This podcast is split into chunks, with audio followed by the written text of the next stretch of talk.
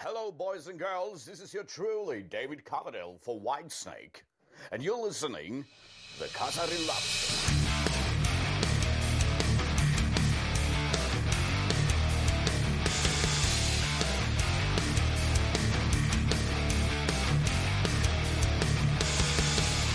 Tämänkertaisessa Kasarilapset podcast-jaksossa otetaan käsittelyyn rock'n'rollin todellinen jättiläinen Aerosmith. Ja mä kerron teille tempusta, minkä Aerosmith teki ja mitä ei yksikään muu bändi ole tehnyt. Mikä se on, sen kuulet aivan kohta. Mun nimi on Vesa Wienberg, tää on Kasarilapset podcast. Tervetuloa matkaan mukaan.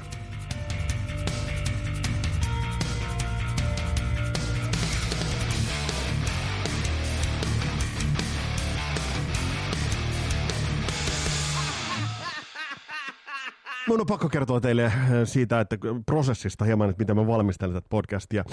Äh, ei niinkään, että mä nyt haluaisin alleviivata sitä prosessia sinällään, vaan ihan sen prosessin oheistuotetta tämän podcastin lisäksi nimittäin mun löytyä. Mutta mä kaivelen vähän mun komeroita ja kaappeja ja katson, että jos sieltä löytyy jotain sopivaa kirjallisuutta tai tai vanhoja valokuvia tai valokuvakansioita tai jost, jostain löytyisi sellaisia niin kuin tai niin kuin mistä saisi kiinni. Ja mä kävin mun kirjahylly läpi, mä näin mm, kenties tulevaan jaksoon kehkeytyvän bändin Vakkenin keikkaa vuodet 2019 Uriah Heepin keikkaa. Ja mä etin Uriah Heepistä kertovaa kirjaa, kun mun käsiin tuli tämmönen äh, ruutuvihko. Te muistatte tämän vihkotyypin, tämä on semmoinen sininen, tumman sininen, jos on sitten sellaisia vaaleansinisiä ruutuja. Eli ruutuvihko. Onko täällä joku virallinen tyyppiluokitus? Katsotaan. Tämä on A5 kautta 4O. Ja sitten toi on määritelty, tämä on hyvä, mutta on oikein pieteetillä määritelty tämä ruudun kokokin. Se on 7 kertaa 7 millimetriä.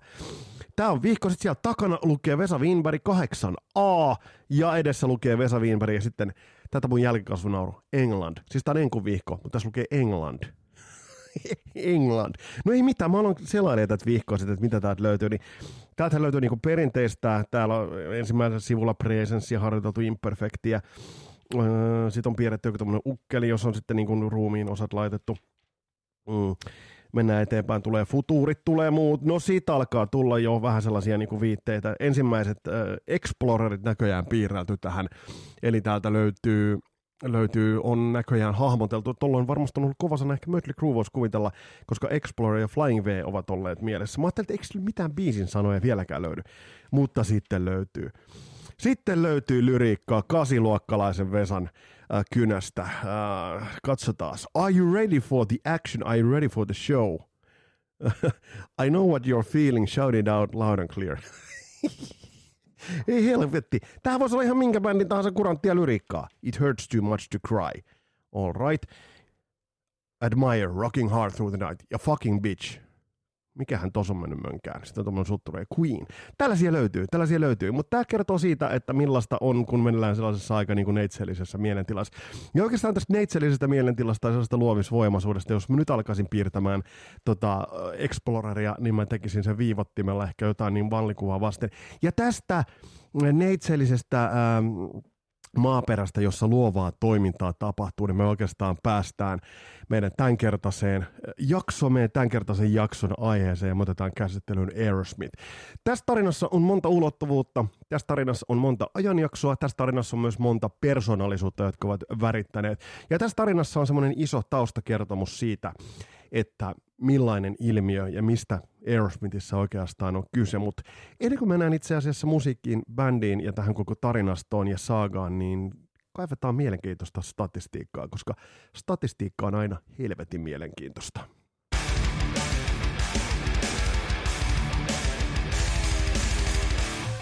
Kun tarkastellaan ähm, levymyyntiä Jenkeissä, eli virallista ihan siis niin kuin historiatilastoa, eli nyt äh, mit, mitä on äh, tilastoitu vuodesta 58 saakka, niin tämä on mielenkiintoinen lista. Tämä on mielenkiintoinen lista. Mä en lähde nyt kärjestä liikkeelle, mutta mä lähden liikkeelle itse asiassa, mä lähden liikkeelle pikkasella ketunlenkillä. Nimittäin, tsekatkaa ne artistit ja pohtikaa niitä. Aina kun mä sanon artistin nimen, niin pohdit vähän sen merkityksiä. Bruce Springsteen, Madonna, Metallica, Whitney Houston – Van Halen. Ota mä jään pohtii tätä vähän aikaa. No joo, mennään eteenpäin. Fleetwood Mac, U2, Celine Dion, Journey, Kenny Rogers, Eminem, Guns N' Roses, Santana, Queen, Eric Clapton, Chicago, muun muassa Rod Stewart, Backstreet Boys, et cetera, et cetera, Bob Dylan, De- Def Leppard, Bon Jovi, Phil Collins. Mikä näitä bändejä levymyynnillisesti yhdistää? No arvaattakin varmaan jo tässä vaiheessa. Nämä kaikki bändit ovat myyneet Jenkeissä vähemmän levyjä kuin Aerosmith. Ja tässä nyt tullaan ihan, ihan listaukseen, mikä on, on listamyynti myynti Yhdysvalloissa, Yhdysvaltain markkinoilla. Kuten kasarilapset ollaan alusta saakka blastattu tätä, tätä to- todellisuutta siitä, että me tarkastellaan niin kuin tavallaan ton uuden mantereen kautta. Koska myynti sitten niin kuin vaikeammin tilastoitavaksi ja, ja, ja se, että miten, miten eri maissa on myyty ja, ja, ja näin. Mutta mut me otetaan nyt niin kuin meidän, ää, meidän mittatikuksi tämä jenkkilista. Jos tot nyt lähdetään niin kuin ihan kärjestä katsomaan, että ketkä siellä ovat myyneet ja minkä verran plattaa, niin ykkösenä, ää, ja tämähän on saattanut päivittyä, mutta ää, no itse asiassa on tämä aika uusi lista. Ja mä katson tämän, kerrotaan ihan avoimesti Wikipediasta. Wikipedia tämä on listattu, mutta, mutta tämä löytyy kyllä niin kuin Recording Industry Association of American listolta myös. Mutta 183 miljoonaa myytyä Unitya Beatles. Kakkosena Garth Brooks, vanha country jyyrä. Garth Brooks, jonka ura on itse asiassa niin kuin siinä mielessä mielenkiintoinen, että, että toi aktiivivaihe, mikä hänen urallaan oli, niin tuohon 90-luvun Haminolle taitto oli yllättävän lyhyt ja vetäytyi sitten julkisuudesta. Kolmosena Elvis Presley, 146,5 miljoonaa levyä. Eagles 120 miljoonaa, Led Zeppelin 111 miljoonaa. Michael Jackson 85 miljoonaa myytyä levyä, vaikka Michael Jackson tietysti pidetään thrillerit ja muut, muut niin kuin yhtä kaikki. Billy Joel, Billy Joelkin itse asiassa niin kuin sen aktiivisimman uransa lopetti niin kuin aika hyvissä, hyvissä Juodaan kahvit pois, en jaksa tuot editoida pois. ACDC, toi on kova. Ja kerrottakoon, että me tullaan ottamaan ACDC myös huolelliseen käsittelyyn, kuten Ozzy Osbourne tullaan ottamaan huolelliseen käsittelyyn. Öm, mennään listaa eteenpäin. Yhtä paljon itse asiassa ACDCin kanssa levyjä on myynyt Pink Floyd, ö, joka on sitten taas niin tehnyt erittäin pitkänä niin aikas, no joo, on tuo ACDCinkin vuodesta 70-luvun puolen välin hujakoilta aina näihin päiviin asti. Ja on muuten aktiivinen edelleen, jos katsotaan näistä, että ketkä ovat aktiivisia edelleen, ja mä en nyt Eaglesia laske enää niin kuin Eaglesiksi, niin sieltä löytyy Kaching, onko Elton John taitaa olla, ACDC. No siellä 11 George Strait, 69 miljoonaa levyä, Mary Carey ja Barbara Streisand hassusti siinä samoissa. Ja sit, hyvät naiset herrat, meidän tämän päivän podcastin ähm, päätähti Aerosmith, 66,5 miljoonaa myytyä levyä, yhtä paljon kuin Rolling Stones. Ja Rolling Stones on ollut markkinoilla kuitenkin jo 60-luvulta lähtien, ja Aerosmith tuli siihen 70-luvun niin kuin alkupuolella. Ja tämä asettaa Aerosmithin kyllä todella kovaan haarukkaan ja oikeastaan antaa sen perspektiivin tohon bändiin. Ja tässä podcastissa tullaan tarkastelemaan sitä ainutlaatuisuutta, joka ei liity ainoastaan mm, äh, musiikkiin, vaan liittyy myös siihen, että miten sä kykenet uusimaan sen ilmaisus, miten sä kykenet rakentamaan sitä ilmaisua äh, vanhemmilla päivillä. Eli kuten tuossa me lähdettiin liikkeelle tuosta mun England-vihosta, Mä laitan muuten kuvan siitä tonne, tonne äh, meidän Facebookiin. Ja yhtä lailla muuten laitan sinne sitten taas tuttuun tapaan soittolistan äh, The Smithest of the Arrow, eli Aerosmithin parhaita, joka vähän nojaa tähän jaksoon.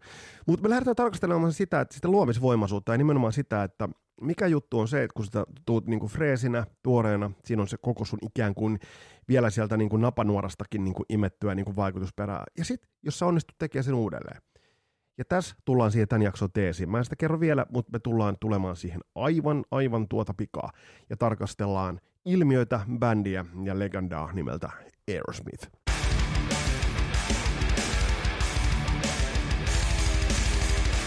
Kun lähdetään tuota Airspeedin uraa kairaamaan ihan alkujuuriltaan asti, niin meidän pitää ottaa tarkastelun toi mystinen ja maaginen 70-luku. Pikkasen kärjistetysti hän voisi oikeastaan sanoa, että 70-luvulla sä teit klassikkoalbumin sillä tavalla, että sä satuit sammun bailaamaan oikeassa studiossa, ottamaan vähän vääriä tötsyjä sammumaan oikeassa seurassa ja tuloksena oli klassikkoalbumi. 70-luvulla äh, näitä klassikkoalbumeja tehtiin ensimmäistä kertaa. Fokus ei ollut niin tarkka, että mitä, ei välttämättä tiedetty, mitä tehdään niin tarkasti.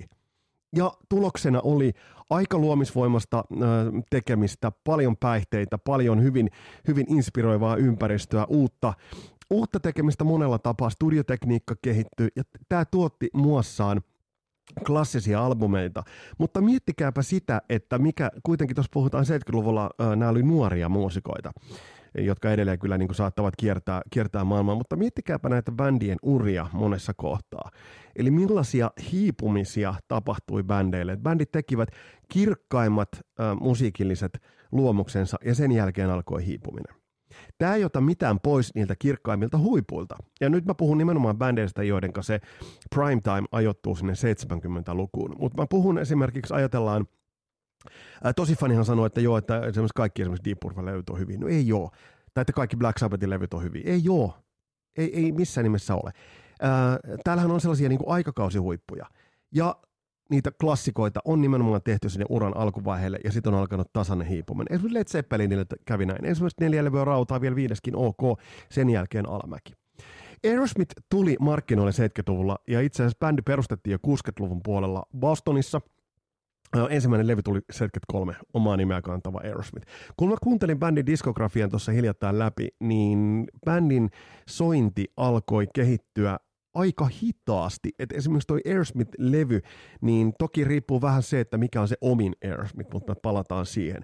Ää, niin niin toi, band, toi kuulostaa aika niinku juurevalta ja pikkasen vieraalta. Kyllä sä tunnistat sieltä ne elementit, mutta mut ei se ole vielä sitä, mitä esimerkiksi vuotta myöhemmin ilmestynyt Get on Your Wings, Getting Your Wings tai saatikka sitten bändin äh, klassikoiden joukkoon noussut Choice in Addict oli vuonna 1975. Mutta tässä kohtaa, kun laitetaan käsi sydämelle, ja se on täällä tuossa sydämen kohdalla, Rocks-levy 76, nä, nä, näitähän pidetään niin kuin klassisena. Mä muistan niitä, kun mä luin joskus 80-luvulla Vince Neilin haastattelu, jossa Vince Neil sanoi, että Rocks, Aerosmithin Rocks on hänen suosikkialbuminsa. No mä ton nyt tässä kuuntelin, niin mun, on pakko sanoa, että Joycein Jädikille menee, menee mun pisteet.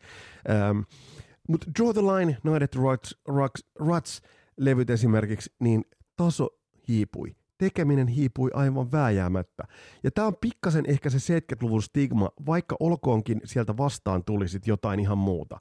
Eli to, totta kai musiikilliset suhdanteet niin kuin myös muuttuvat. Mutta tästä tullaan tähän Aerosmithin äh, huikeimpaan saavutukseen, jota mä, mun, mun tekisi mieli säästää se sinne niin kuin podcastin niin kuin loppupuolelle, mutta te saatte nyt, alatte saada kiinni jo tästä pikkuhiljaa. Äh, monella bändillähän 70-luvulla – ja toki 80-luvullakin niin päihteet vaikuttivat siihen. Että Alice Cooper on sanonut, mä en muista mistä levystä, mutta sanonut, että hän ei edes muista sen levyn tekemistä. Tämä kertoo paljon. Ja tämä kuuluu näissä levyissä.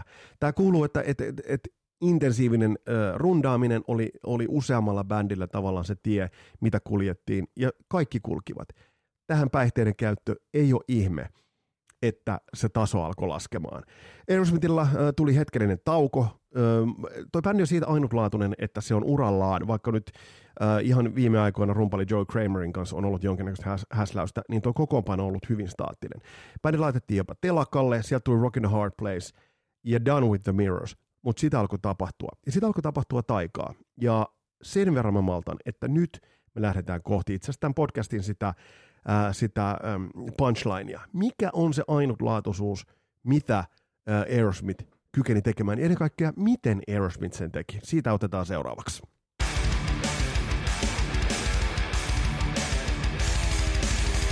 Tämä on ollut erittäin tuottaja, tuottajavetoinen äh, podcast monella, monella tapaa. Mutta mut kun otetaan nyt otetaan tarkasteluun Aerosmithin kaksi levyä, jotka itse asiassa rakensivat bändin niin kuin suuruutta, niin äh, kun bändi oli tehnyt ähm, Done with the Mirrors-levyn, siinä oli jo itse asiassa vähän niin kuin jonkinnäköistä toivon, toivon kipinää. Äh, Done with the Mirrors ei välttämättä ole niin huono levy, äh, miksi se on niin kuin historian saatossa äh, leimattu. Jos bändi ei olisi tehnyt niitä seuraavia levyjä, niin toi, toi olisi saanut niin kuin paremman niin kuin arvostelun ja paremman niin kuin arvon annon levy. Ja esimerkiksi Let the Music Do the Talking, mitä on mielenkiintoinen Sweet taustaa siinä niin kuin otettu, ja kyllähän tätä niin kuin kundit ovat kuunnelleet aika, aika, niin kuin, aika suurella intensiteetillä, kun jotain Kickstart My Heartia lähdetty tekemään. Yhtymäkohtia niin kuin näiden bändien kesken tulee ihan, ihan, ihan tuota pikaa. Mutta se, että, että minkä Aerosmith tajus siinä vaiheessa, kun lähdettiin tekemään Permanent Vacation-levyä, niin bändi tajus sen, että ää, kysehän ei ole ainoastaan niin kuin tuottajasta. Kysymys ei ole ainoastaan siitä, että, että kuka sen levyn tuottaa, vaan kyse on sen, myös siitä, että kuka ne laulut kirjoittaa. Öö, tässä kohtaa me eletään 80-luvun puolen jälkeistä aikaa. Me eletään sitä aikaa, jolloin lukuisat, lukuisat bändit alkoivat niinku turvautua siihen, että, että otetaan ulkopuolista apua. Ja tässä kohtaa Aerosmith teki helvetin fiksun vedon. Tässä kohtaa bändi niin, teki sellaisen ratkaisun, joka kantoi todella, todella pitkällisesti ää, niin kuin bändin uraa eteenpäin koska toi the Mirrors nyt ei ollut niin kuin onnistunut ihan vaan Saksan jonkun kultalevyn, mikä niin kuin sekin niin kuin tuntuu hassulta näinä päivinä, että kultalevy. Mutta sen jälkeen ää, ää, Steven Tyler, Joe Berry, vieraat Run DMCin uh, Walk This Waylla. Ja bändi, musta tuntuu, että tuossa kohtaa niin bändi tajus jotain niin olennaista. Ja tämän jälkeen bändi lähti työstämään ö, tulevaa levyään. Ja tässä nyt tullaan siihen, että mitä bändi kykeni tekemään. Ja tämä on huikea juttu. Me ollaan nyt tultu siihen vaiheeseen, että bändi on tehnyt 70-luvulla klassikon. Mutta se, mitä bändi tekisi aivan tuota pikaa, bändi tekisi klassikkolevyjä jo toisella vuosikymmenellä perättäin.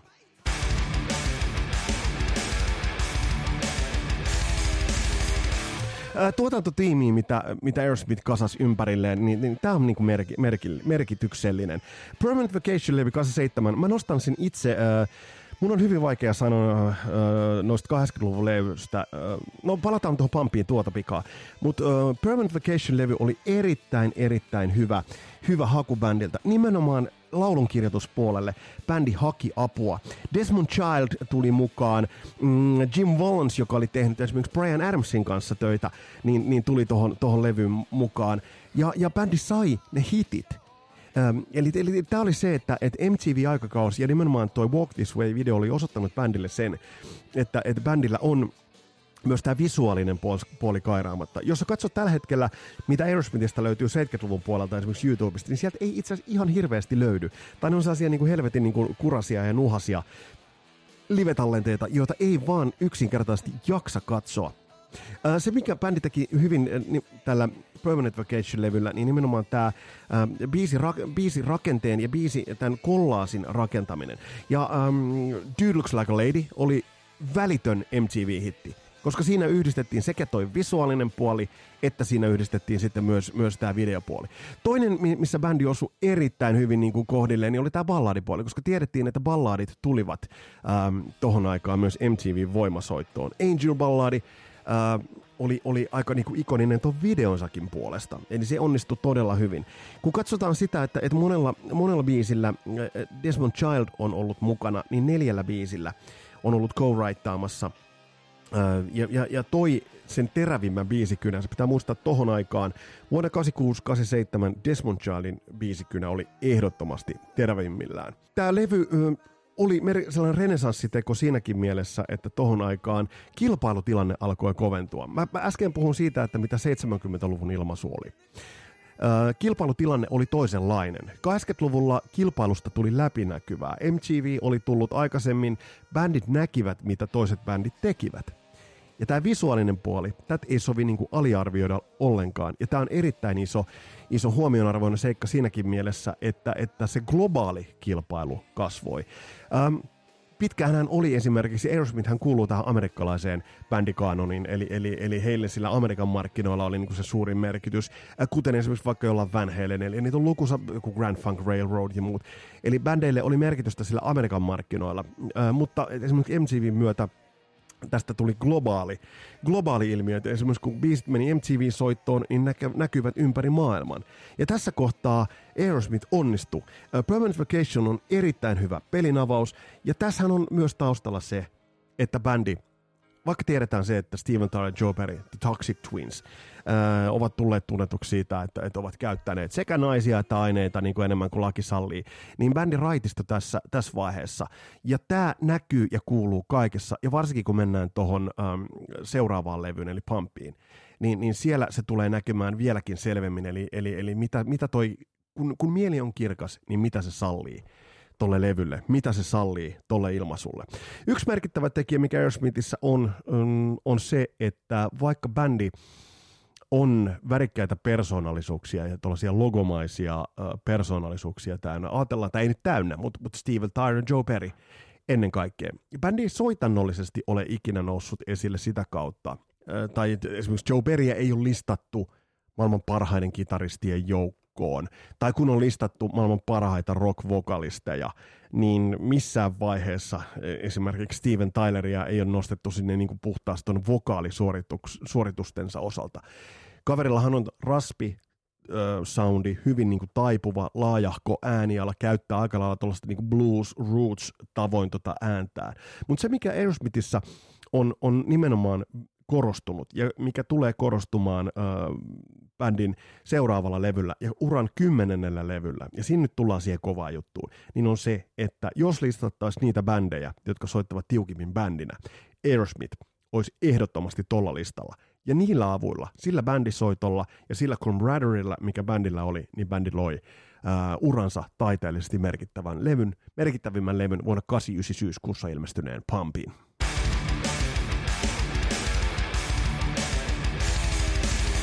Permanent Vacation antoi Aerosmithille erittäin, erittäin hyvän pohjan lähteä valmistelemaan seuraavaa levyä. Ei Permanent Vacationin teko välttämättä kuitenkaan helppoa ollut. Tuossa mainittiin siitä, että bändi otti ensimmäistä kertaa ulkopuolisia biisin kirjoittajia.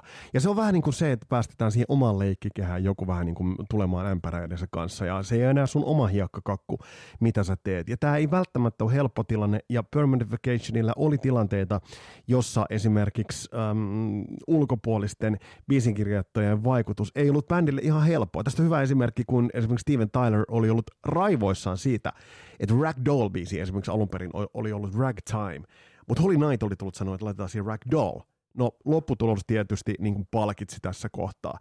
Mm, ja sitten toinen, toinen se, että tämä oli ensimmäinen levy, minkä bändi teki, ainakin Steven Tyler teki selvinpäin. Ja se kuuluu tuolta levyltä, se kuuluu muun muassa Permanent Vacation biisissä on, on maininta, jossa niin kuin mainitaan uh, I'm not sedated, uh, joku tämmöinen niin lyriikkamaininta siitä, että, että niin kuin se, se, se huokuu siitä levystä, mutta se huokuu myös niin kuin elämän ilona ja se huokuu myös positiivisuutena. Mm, mutta mut, ei ollut itsestään selvää, että vaikka toi levy myi helvetin hyvin, se myi yli 5 miljoonaa ähm, kopiota Jenkeissä ja siitä oli kolme listahittiä uh, Billboard-listalla, Dude Looks Like a Lady, Angel ja Ragdoll. Niin, niin ei ollut itsestään selvää, että bändi tulisi onnistumaan seuraavalle, seuraavalla levyllä, ja bändi ties tämän. Tuottaja Bruce Fairbairn oli taas äh, hanikoissa, koska oli yksi tona ja niin kuumia tuottajia. Ja oli muuten, sekin oli hauskaa, että Aerosmith kiersi ton Permanent Vacationin jälkeen äh, Guns N' Rosesin kanssa. Ja tässä on yksi semmoinen äh, äh, genreen liittyvä aikaikkuna, että kun Guns N' Roses lähti tulemaan, ja Guns N' Rosesin Appetite for Destruction lähti kuitenkin kairaamaan tilaa vähemmän sokeriselle ilmaisulle. Me muistetaan, että tohon aikaan siellä on ne Poisonit, ja siellä on Bon Jovit, ja siellä on se mm, David Coverdale on, on niin kuin vetää sitä spreitä hiuksiinsa, ja, ja Here I Go Againista tehdään se helvetin sokerinen versio. Niin se katu alkaa soida. Ja tämä tekee helvetinmoisen palveluksen Aerosmithille. Kelatkaa nyt sitä, koska Aerosmith ei kuitenkaan ole ollut. Se on siis Bostonista ähm, kotosin oleva äh, bändi, joka on kuitenkin kairannut 70-luvun läpi, äh, tullut hyvin niin kuin juurekkaalla, hyvin, jossa, jossa kuuntelet Joycein Addict, loistavan, loistavan Joycein Addict-levyn ekasta biisistä lähtien helvettimoinen luomisvoima. Tosi raaka ilmaisu, bluesahtava ilmaisu. Pitää muistaa, että 80-luvun puolessa välissä ei blues ollut mikään juttu. Ei bluesilla ollut mikään niin kuin hyvä kaiku. No mun mielestä sillä ei ole edelleenkään niin kuin hyvä kaiku. Uh, en pidä bluesista suuremmin, mutta pidän sen niin kuin vaikutuksesta niin kuin musiikkiin monessa kohtaa. Bluesilla ei ollut hyvä kaiku. Aerosmith juurevana bändinä tuli sisään Done with the Mirrors-levyllä, Permanent Vacation – naulasivat ne listahitit, missä nyt välttämättä ei sitä juuri, juuri musan touchia ollut, mutta sieltä löytyi I'm Down It, sieltä löytyi Hangman Jury ja muuta, eli sieltä löytyi sitä juuriosastoa. Ja sitten kuin tilauksesta mm, Losista tulee viiden räkänokan bändi Guns N' Roses, joka yhtäkkiä tuo ton brutaalimman ilmaisun. Ja kun me mennään tästä eteenpäin, ja kun Aerosmith lähtee valmistelemaan uransa kymmenettä levyä, josta tulee taiteellinen, bändin taiteellinen huippu. Me päässään nyt siihen niin kuin tokaan li, niin kuin listaukseen. Bändi tekee kaupallisesti niin kuin kovimman juttussa 70-luvulla, taitaa historiatilastossa olla eniten myyty levy Joycein jälki. Kaupallisesti, kun bändi julkaisi Pumpin, MTV ja jenkit meni polvilleen. Mä tiedän tämän siitä, mä olin silloin siellä. Mä olin silloin todistamassa sitä, että mitä MTVllä tapahtui, miten altis se maaperä oli nimenomaan Steven Tylerin ja Joe Perin johtamalle Aerosmithille, joka tulee vähän raaempana, koska Guns, N' Roses alkoi poreilla pinnan alla. Guns N' Roses alkoi tuoda sitä vaaraa. Jo silloin niin kuin tajuttiin, tajuttiin se, että, että tässä on niin kuin jonkinnäköinen niin kuin muutos niin kuin mukana. Noi, noi, noi ei ole enää mukavia kavereita. Noi ei ole enää niin kuin sellaisilta pörröseltä näyttäviä kavereita, vaan noi on piikikkäitä, vaarallisia, suoraan kadulta ja aineissa. Ja tähän tulee Aerosmith. Aerosmithille ei ollut helppo lähteä myöskään sen takia tekemään tota levyä, Pumpia, koska bändi tajus sen, että Young Guns-osasto tuli helvetin lujaa takaa. Oli painamassa sivulta ja oli painamassa ohi, mutta eipä painanutkaan. Hauska nyanssihan on se, että äh, mä katsoin tuossa parin otteeseen Making of Pump-dokumentin, joka myös sun kannattaa katsoa. Se löytyy, onko se nyt kahdeksassa osassa YouTubessa, mutta se on ihan kiva katsoa siinä. Äh, monesti multa on kysytty, että mitä tuottaja tekee. Katos toi dokumentti, sä näet helvetin hyvin sen, mitä Bruce Fairbairn tekee. Niin tuossa dokumentissa käy ilmi, että Steven Tylerkin esimerkiksi sanoi, että että että että we were the old guys. Me oltiin ne vanhat gubbet. Me oltiin ne vanhat gubbet, jotka yrittivät vielä, kerran vielä pojat pohjalta. No kelaa mitä? Arvaa mitä? Aerosmithin kunnit oli sellaisia reiluja nelikymppisiä tohon aikaan, kun ne tekevät pampia. Jos sä tällä hetkellä tuollaisen nelikymppisen muusikon, niin sehän on junnu-osastoa, koska tuolla painaa edelleen nämä geriatria-osaston kaverit painaa niin kiertää maailmaa 6-70 kohta 80 muusikot. Ja Aerosmith tuossa kohtaa, he itse asiassa eivät olleet sen vanhempia, kun lähtivät tekemään lähtivät tekemään tota seuraajaa Permanent Vacationille. Ja voi pojat, millainen seuraaja siitä tuli. Öm, edelleen tämä olennainen osa tuossa levyssä on se, että et, et tiedettiin selvästi levyyhtiön kanssa, että lähdettiin hakemaan hittejä. Mutta mielenkiintoista on se, että että esimerkiksi Desmond Childin kontribuutio tuolle levylle putos yhden biisin verran. Eli esimerkiksi Permanent Vacationilla oli mukana aktiivisemmin enää Pumpilla vain kahdessa biisissä. Eli tämä on olennainen, olennainen mm, niin osa oikeastaan tota, tota levyä. Ja mikä tuolla niin levyn tekee niin merkitykselliseksi on se, että jollain tavalla siinä on se klangi, siinä on se soundi ää, ja se raaka soundi, että vaikka tohon aikaan varmasti houkutus olisi ollut tehdä hyvin niin kevyt soundista, ää, jollain tavalla sokerista ilmaisua. Olihan sitä sokerista ilmaisua, ajatellaan Angel-biisi edeltävältä levyltä. Mutta silti Pump-levy niin lähtee lanaamaan päälle liki samalla intensiteetillä kuin Choice Addict. Ja se on aika kova siinä vaiheessa, kun nämä lainausmerkissä vanhat kundit painavat. Ja tämähän toimii helvetin, helvetin hyvin. Tämä levy on, tämän levyn merkityksellisyys tulee siinä, että siinä missä joku hysteria on all killers, no fillers, niin tämä levy yhdistää tosi raan ilmaisun. Esimerkiksi Young Last biisi, Joe Kramer takoo tupla basareilla, tai ei nyt tupla basario, niin, niin takoo. Mutta mut tämä yhdistää tämän niin brutaalin ilmaisun, tämä yhdistää ne hitit. Ja sitten tämä yhdistää vielä nämä videot. Ja videoiden merkitystä ei pidä aliarvioida missään. Koska silloin, kun tämä levy tuli ja ensimmäiset niin kun sinkkuhitit tältä levyltä tulivat, niin mä sanoin, että MTV meni kirjaimellisesti polvilleen. Ja esimerkiksi Lavini Elevator-biisi oli semmoinen, että menit se siihen aikaan mihin tahansa, niin se biisi soi kaikkialla. Tämän levyn yksi merkittävä tekijä tällä levyllä on se periaate, millä bändi lähti tätä tekemään ja se tu- tuotantotapa. Ja Bruce Fairbairn, tuosta dokumentista niin näkyy erittäin hyvin se, että miten Bruce Fairbairn tulee erittäin lähelle – bändiä. On, on paljon, me on todettu, että on, on paljon niin kuin hiovia, tällaisia niin kuin hinkkaavia tuottajia, Matt Lang, on, on tällaisia kitarapohjaisia, Tom Werman, soundi niin narkkeja, joku Bob Rock. Mutta sitten tullaan niin kuin Bruce Fairbairnin, ja tästä niin kuin dokumentissa näkyy hyvin se, että miten hittihakusta se on, eli miten noita biisejä hiottiin. Miten tuottaja Bruce Fairbairn rakensi niitä niin kuin bändin kanssa, osallistui itsekin musikaalisena, taitaa soittaa jotain pillejäkin tuolle levylle, niin biisien rakenteita muutettiin. Siinä näkee niin kuin hyvin esimerkiksi Lavin ja Elevator-biisiä, kun lähdetään tekemään, niin, niin Steven Tyler ei ollut mitään muuta kuin tämä niin kuin yksi sointu pianolla ja sitten tämä ja siitä se rakentui. Siitä tämä rakentui niin kuin se niin kuin onnistuminen siitä, että tuottaja Bruce Fairbairn oli erittäin erittäin äh, läheisessä äh, yhteydessä sen bändin kanssa. Ja toi on hyvä dokumentti, se kannattaa, kannattaa katsoa.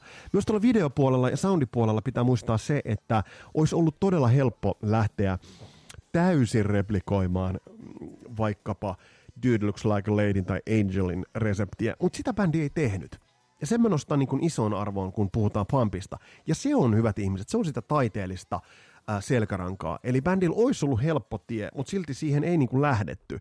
Ja tästä esimerkkinä kappale, joka oli mm, teki ehkä sen kovimman vaikutuksen Pump-levyltä aikalaisreaktioiden osalta, eli, eli Janie's Got a Gun. Video tosi tumma, biisi kertoo todella vaikeasta aiheesta, insestistä, ja, ja tämä nousi otsikoihin erittäin paljon. Mutta bändi teki sen niin kuin sormea heristämättä, saarnaamatta, todella tyylikkäästi ja todella omalaisella soundillaan.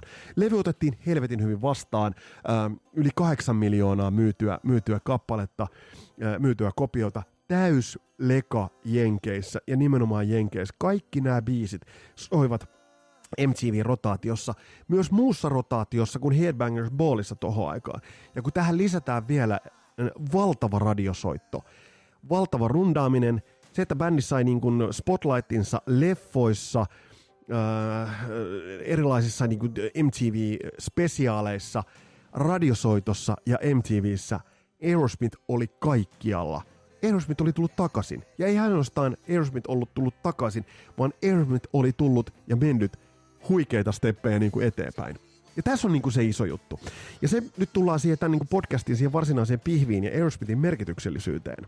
Mun teesi on se, mun teesi on se, että Aerosmith äh, on, on ainoa, Aerosmith on ainoa bändi. Aerosmith on rock and rollin ainoa bändi, joka on kyennyt tekemään taiteellisesti ja kaupallisesti relevanteimman teoksensa ähm, niin sanotusti vanhoilla päivillään. Ja nimetkää niitä bändejä, jotka ovat kyenneet tekemään. Esimerkiksi nyt, nyt tulee joku sanottu Painkiller. Joo, no mä en pidä Painkiller. Painkiller on, se on, se on äärimmilleen niin kuin se on pinnistetty pallea lihas, jos jotain. Varmasti genressä hyvä levy. Öö, Metallica tekee Black Albumin, mutta se ura on toisenlainen. Se time span on ihan toisenlainen. Aerosmith aloitti vuonna 69. Vuonna 89. Vittu 20 vuotta myöhemmin ne tekee uran taiteellisesti inspiroituneimman levyssä. Ja tää on kovaa kauraa. Ja kun tähän nyt haetaan sitten sitä, niin kuin sitä kolmatta vuosikymmentä vielä, niin, niin mm, lisätään tähän nyt sitten vielä se, se niin kuin fakta ja tosiasia, että se, että bändi tekee sitten vielä äh, listahittinsä, ensimmäisen listaykkösensä tekee vuonna 97. Eli puhutaan niin kuin likipitään 40 vuotta myöhemmin. Niin tämä on, on, on täysin ainutlaatusta. Ja tämä hakee niinku vertaistaan ää, tuloksetta, koska tähän ei ole kyennyt ää, mikään muu bändi. Ja tässä mielessä, kun sä katot, palataan niihin myyntilukuihin, niin Aerosmith on raskaan äh, ikoni ACDCin ohella. Niin, niin, niin sanotaan, että jos mä nostan nyt sinne niinku niitä niin giganttisimpia tekijöitä, niin ACDCin rinnalle sinne nousee nimenomaan Aerosmith. Ja tämä on semmoinen asia, jota kannattaa ää, muistaa. Ja tässä taustalla on kuitenkin bändin ylivertaisuus, ei yksittäisten soittajien ylivertaisuus. Tässä on myös se story siitä, että bändi kasvoi vaikeuksien kautta, selvisi niin kuin näistä niin kuin päihteistä ja huumeista ja nousee sille. Ja mitä tämä sitten teki? Tästä kun mennään eteenpäin, Get a Creep, bändin äh, listaykkösten putki, se tuli kahden listaykköslevyn putki. Eli tässä mielessä tämä on pikkasen sama kuin mitä Van Halen teki Van Hagerin kanssa. Tai Sammy, anteeksi, Sammy Hagerin kanssa. Eli ne listaykköset eivät tulleet siltä eralta, Esimerkiksi mä tiedän, että siellä on, siellä on jengiä, joiden mielestä edelleen niin on, on epäpyhää kritisoida Rocks ja Toys ja Addict-levyjä. Se on ihan sama kuin mulle on epäpyhää alkaa kritisoimaan jotain Fair Warningia tai vanheiden ykköstä. Mutta fakta, kylmä fakta vaan on se, että bändi teki ne kaupalliset kovimmat juttunsa vanhemmalla iällä, myöhemmin. 80-luvulla. Tämä ei olisi mikään, tämä ei olisi edes mikään semmoinen niin subjektiivinen tulkinta, vaan tämä on ihan faktaa. Ja bändi teki todella kovaa jälkeä. Ja, ja mikä tietysti vaikuttaa, niin on se, että bändistä ei missään vaiheessa ollut niin kuin raakin näköistä tai raakin olosta. Ja sekin on tietysti niin kuin merkittävä asia. Me voitaisiin tässä yhteydessä äh, puhua äh, toinen mokoma John Kalodnerista, mutta tämä on, tää on myös hahmo, johon tullaan palaamaan ehdottomasti Kasarilapset podcastissa. John Kalodnerhan on se hahmo, joka on aina rankattu jokaisessa äh, niin kuin levyssä, missä hän on ollut mukana, niin on, on rankattu John Kalodner, kaksoispiste John Kalodner.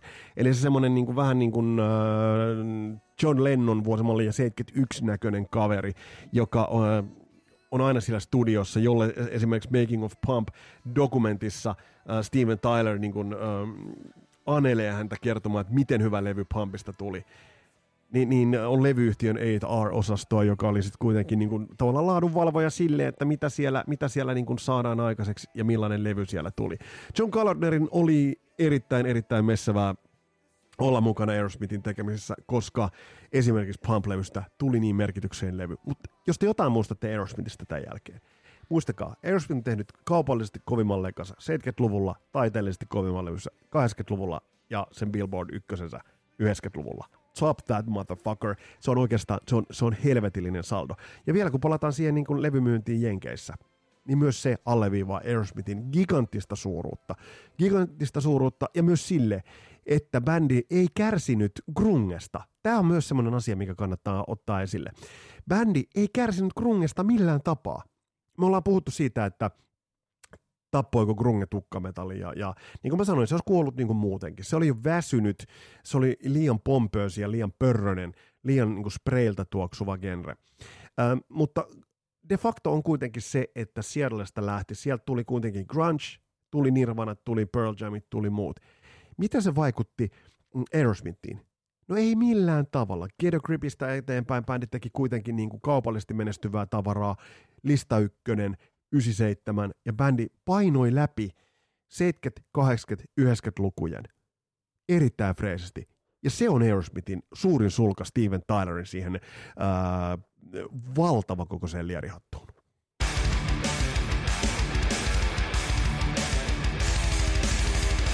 Mä tässä melkein jo hengästyin tätä puhuessani, mutta hei toi John Kalodner otetaan, otetaan esille, koska se on myös kontroversaali niin kuin hahmo, eli se on, se on myös hahmo, jota on kritisoitu, että vaikka hän on ollut niin kuin poimimassa merkityksellisiä bändejä, hän on ollut sainaamassa isoja bändejä, hän on ollut saattamassa esimerkiksi vaikka David Coverdale ja Jimmy Pagea yhteen, niin hän on myös kiistanalainen hahmo ja vähän traaginenkin hahmo. Mutta palataan John Kalodnerin tuonempana. Täällä Kasarautset tällä kertaa, mun nimi on Vesa Viinpari, palataan asti astialle. Moro!